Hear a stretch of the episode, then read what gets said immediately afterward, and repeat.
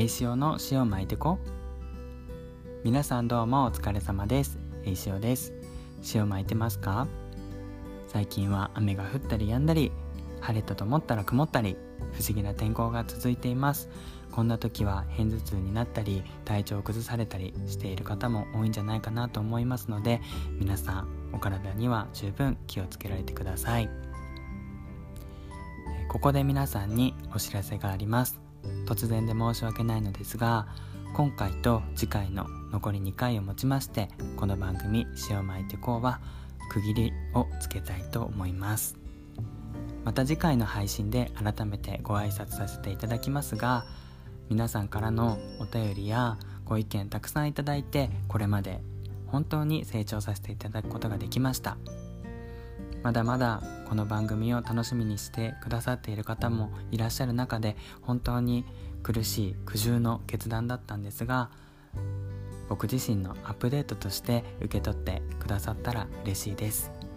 また改めてご挨拶いたしますので次回の配信を聞いていただければと思います。どうぞよろしくお願いいたします。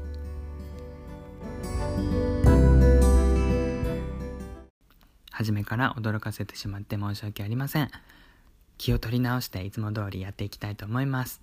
え今回はお便り紹介ということで記念すべき77通目のラッキーセブンのお便りになります。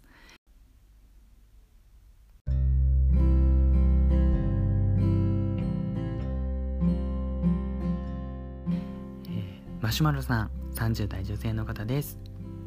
こんにちは。こんにちは。あちおさんの YouTube 経由でたどり着きました。ありがとうございます。私はフランス在住10年目になります。ヘテロの女性です。永住権というものが存在しないフランスで学生を経て今は何とか働くビザを更新し続けています。一つ質問と一つ私の経験をシェアさせていただきます。いつの回か忘れましたが栄塩さんが彼氏さんはフランスに戻る気がないというようにおっしゃっていたと思います。立ち入った質問でなければどのような理由か気になっています。というのも私は逆というか同じというのか全く日本に戻りたいとは思わないからです。一つには日本の生活かっこ日本で働いたことはありません。ずっと学生でした。にあまりいいいい思い出がないこと。また私の職業柄フランスの方が比べ物にならないほど待遇がいいことなどが理由ですが要はフランスで過ごす方が私にはずっと居心地がいいのです。さらにフランスでは同性同士でもパックスができるので私の周りではゲイカップル女性同士も含むの方がヘテロカップルより多いのではないかというくらいいます。ものすごく田舎に行ったり宗教色の強い土地に行けばまだ差別はあるようですが中大都市にいればそれほど差別はないように感じますがそれでも彼氏さんは日本にいたいのでしょうか？ということでお便りいただきました。ありがとうございます。そうですね。僕もこれはあのグレゴリーにね聞いたことがあります。でもやっぱり彼ははっきりとした答えは言わないですよね。でも本当にこのマシュマロさんがおっしゃっていたこととあのほとんど同じだと思います、うん、グレゴリーにとって日本にいる方があの居心地が良かったりとか待遇が良かったりっていうことなんじゃないかなっていうふうに僕は感じています、うん、そしてまああの日本に戻りたくない理由としてあのいい思い出がないっていうのも一つあのグレゴリーにとって同じようなことが言えるんじゃないかなと思います。あのまあ、彼の話をするとですね彼も学生時代ずっとフランスにいて大学で初めて国を出てカナダに行ったみたいなんですね。でそこで出会ったある友達との出会いで自分がゲイだっていうことをあの心から受け入れられるようになったっていうふうに話していました。っていうことはやっぱりフランスにいる時はどこか後ろめたい気持ちがあったりとかあの自分の気持ちを隠して女性と付き合ったりしたこともあるっていうふうに言ってたのでどこかやっぱりこういい思い出がないのかもしれないです。あとは仕事面の話もしてました。単純にグレゴリーはあのフランスで働いたことがないので今フランスに戻っても仕事があるかどうかわからないっていうことも言ってましたしあのこの意見はあの一見差別的に聞こえてしまうかもしれないんですけれどもあの日本で働いているとその海外の方はちょっとあの甘く見てもらえることがあるみたいで同じ仕事内容だったり同じ給料だったとしても例えば日本人の上司は日本人の部下に対してはすごく厳しかったり言葉遣いにしても礼儀にしてもなんかそれじゃダメだろうっていうところがあると思うんですけど同じことでも外国人の人にはちょっと甘いというか、うん、なあなあにしてくれるところがあるみたいであの働きやすさみたいなものがあると言ってました。なんかそういうずる賢さというかあのところを利用して使ってというか日本であの生活するのはあの過ごしやすいって言ってました、うん、逆になんかこれは彼が言っていた話なのであの全てではないと思うんですけれどもまあ、フランス人の彼がフランスで働くっていうことは同じように、まあ、厳しかったりとかあのするみたいでやっぱりこう外国人の特権みたいなものを使って働いてるっていうふうに言ってました。これはま彼から聞いた話もそうなんですけれども僕があのアメリカ人の友達から聞いた話でもあるので同じことを言っていたのでまあ全てとは言えないんですけれども外国人として働くっていうのはもちろん言葉だったり文化だったり壁もたくさんあると思うんですけどあのメリットもあるんじゃないかなっていうふうに思います。そんなところで彼は日本で過ごすのが心地いいんじゃないかなって思います、まあ、もちろんあの単純にね彼はこうアジア人が好きなのでこう恋愛思考的に、うん、だから日本にいたいっていうのもあるんだと思うし昔からこうアニメとか東京タワーっていうので彼は日本に行きたい日本に行きたいってずっと思っててこれまでこう台湾とか中国カナダいろんなところを経由してやっと日本に来てや日本に住めてるっていうこう夢を叶えたっていうところもあるのでなんか彼はうん。そんな憧れの地日本で過ごせていることに満足しているんじゃないかなって思います。そして、まあ、結婚の話ですが、まあ、以前あの政治上の回でも少しお話ししましたが結婚するとしても彼はフランスに戻るつもりは、まあ、今のところないみたいですうんそれでもカナダに戻るって言ってますがうんまた詳しい理由は聞いてみようと思うんですけれどもやっぱり単純にフランスに戻るよりも他の国で生活したいっていう憧れみたいなものがあるのかもしれません。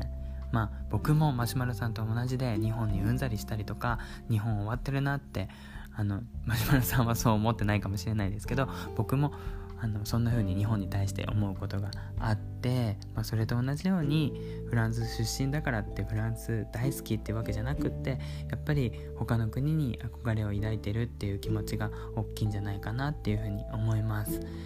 なんかこれがあの本当にいい回答になっているかどうかはわからないんですけれどもこんな感じかなっていうふうに思います。うん、僕も改めてこうフランスの事情だったりとか日本ってどうなのかなっていうことについて考えるきっかけをいただいたような気がします。ありがとうございます。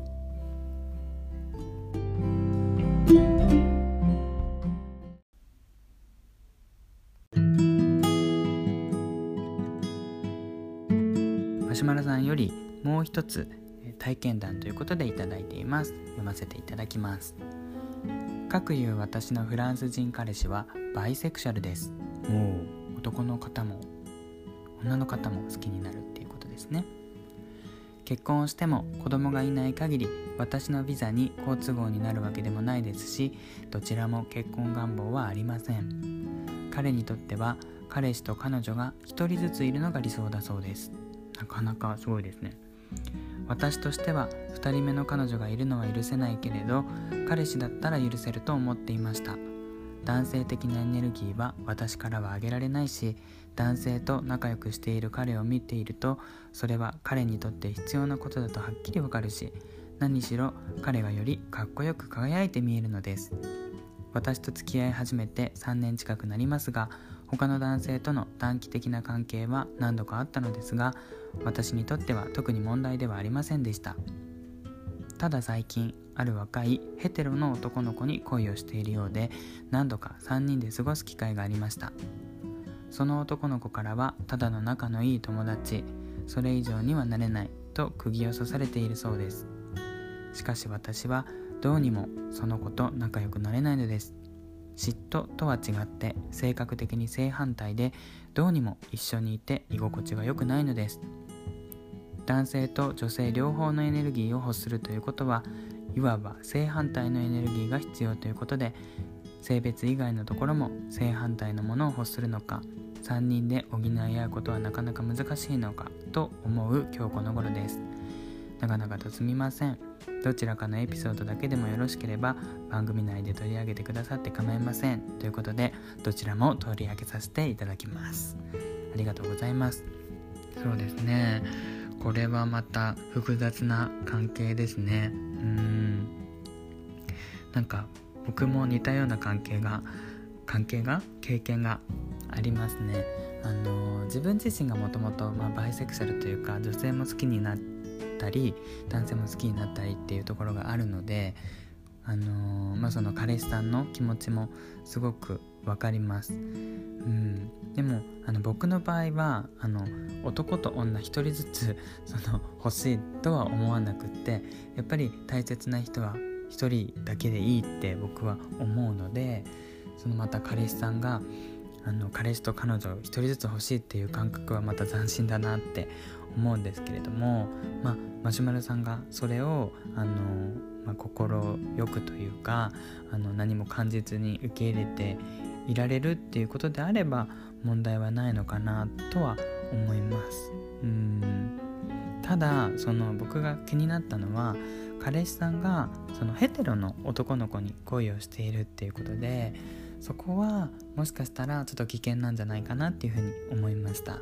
まあ相手がヘテロっていうことはあのー、まあ、100%ではないかもしれないんですけれども報われない可能性が高いと思います。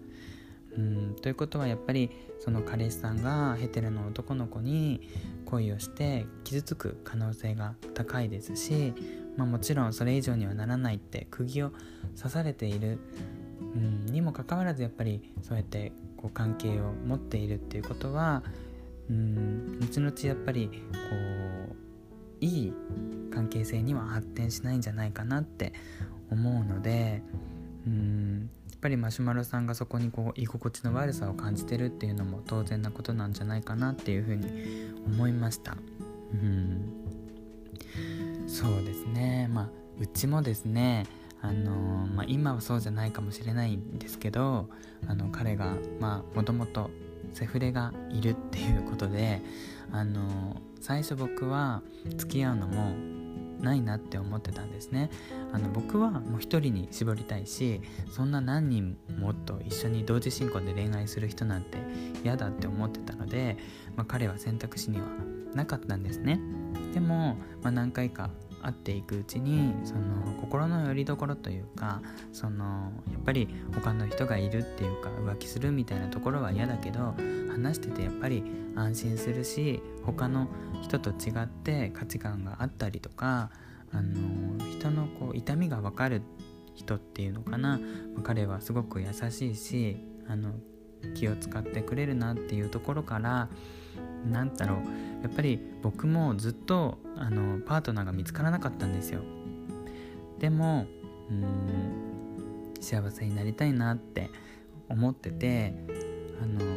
完璧な人を探してもやっぱりいないじゃないですか。パーフェクトな人って。だからある時僕はなんかそれを自分の中であの開き直ったというかあのパーフェクトなパーフェクトな人なんていないからどこかでやっぱり妥協しなきゃいけないし、あの自分が変わらなきゃいけないところもたくさんあるなって思ったらなんか彼にセフレがいることってそんなに大きいことじゃないのかもしれないって思ったんですよね、うん、むしろ自分がもっと魅力的な人になってそのセフレよりもやっぱり栄翔がいいって思ってもらえるように頑張っていけばいいって思ったしもしかしたら彼もうんなんか今までの恋愛で傷ついて今はそうやって遊んでるだけに過ぎないのかもしれないし時間が経ったり年を取ったりすればそうやって遊ぶこともなくなるのかもしれないからその体の関係はまた別として自分の心と心がこう通じ合える彼をなんか大事にしたいなって思って付き合うようになりました。きっと彼もそんな風に感じて僕を選んでくれたんじゃないかなと思うし彼なりにあのできるだけ時間がある時は僕との時間を今作ってくれているのでなんとか なんとかというかやれてますけどうん。なんか僕の心の片隅にはやっぱりあ知らないところで男の子に会ったりとか、うん、してるのかなっていう、まあ、心配というかありありはしますけどでもそれ前提で始めた恋愛ですしなんかそんなことがあってもでもあのお互いに笑っていられたりとかできたらいいなって思ってます。うんやっぱり言葉でそういう風に聞くと不安になるけどやっぱり行動で示してくれるっていうのが一番大事だと思っていてあの僕の場合は会いに来てくれたりとか実際こう同棲っていう形に踏み込んだりとかあとは家族に紹介してくれたりとかやっぱりそれって特別感でうんたとえ他にセフレがいようとやっぱり自分は彼と一緒に住んでるっていうこう何て言うんですか特別感がやっぱりあるから嬉しいなって思います。だからマシュマロさんがその彼氏さんと今付き合っていてこう特別感というか充実感をこう感じられているんだったらすごくいいことだなって思います。うん。そうですね。まあ、結婚願望が今はないっていうことであの今その関係で楽しく過ごしているんだったらいいんじゃないかなっていうふうに思いましたけど将来のことを考えていくとなかなか難しい関係性ですよね。うん。そうですね。もうなんか苦しい思いをされていないんだったらねいいんじゃないかなと思うんですけど僕はもしこのマシュマロさんの立場で恋愛をしたら苦しいのでうんもしかしたらちょっと新しい相手を探すかもしれないですけどでも分かります。僕もあのバイの人と付き合ったことがあるんですよ。うん、でそのバイの方があの何て言うんですか。自分と違う性別の人と付き合ってる？ん？違うな。あのやっぱねいろんな人にモテるからあの魅力的に見えますよね。うん。わかりますわかります、うん、そうなんですよね。うん。でも僕の場合は結局その恋愛はうまくいかなかったです。うん。なんか1人ずつ彼氏彼女が欲しいって言ってても結局なんかそこで最終的に自分を選んでくれたらいいけど相手の方を選んじゃったりとかしたらなんかちゃんちゃんって感じだしうん。やっぱりなんか自分だけを見てくれる人と恋愛した方がゆくゆくは満たされるんじゃないかなっていうふうに思いましたけど。でもどんな形であれマシュマロさんが幸せであることが一番大切なんじゃないかなって思うので、うん、ここでこうするのがいいですって僕の立場ではなかなか言いづらいですし答えなんてないと思うのであのまた何かありましたら相談していただければと思います。うんなんかね言いづらいような内容だったかと思うんですけれども勇気を出してお便りくださってありがとうございます。それから番組の方にもご感想をいただいています。栄翔さんの落ち着いた話し方が耳に心地よく落ち着いて聞けます。あちおさんとのやりとりも可愛らしく大好きです。家探しの一連の話を興味深く聞きました。これからも楽しみにしています。ということでありがとうございます。そうですね。うんうん。皆さんがこうやってお便りをくださったりあの応援してくださったりするから僕も頑張れています。はい。マシュマロさんありがとうございました。僕も応援しています。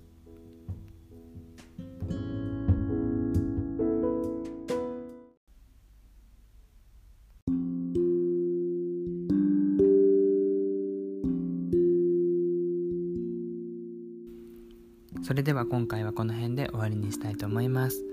ここまでお付き合いいただきありがとうございました、えー、番組の冒頭にお話しした通り次回で最終回ということでこれをお聞きの方でまだまだ気持ちの整理がついていない方もいらっしゃるんじゃないかなと思います。僕も実はまだ気持ちの整理はついていません。うんこれからまたゆっくり時間をかけて自分自身とも向き合っていこうと思います。あの本当に自分自身寂しいしまだまだこの場所を保っておきたい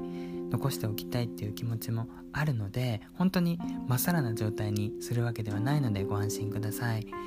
ただあのこれはあの悲しい終わりではなくって自分自身前向きな決断であるのでそこはご理解いただけたらなっていうふうに思います。また次回の更新を楽しみに待っていただけたらありがたいです。これからも引き続きどうぞよろしくお願いいたします。ではでは皆さんも詩を巻いてこうっていうことでうーん本当に寂しいですけれどもうん終わりにしたいと思います。ではでは皆さんまた次回お会いしましょう。バイバーイ。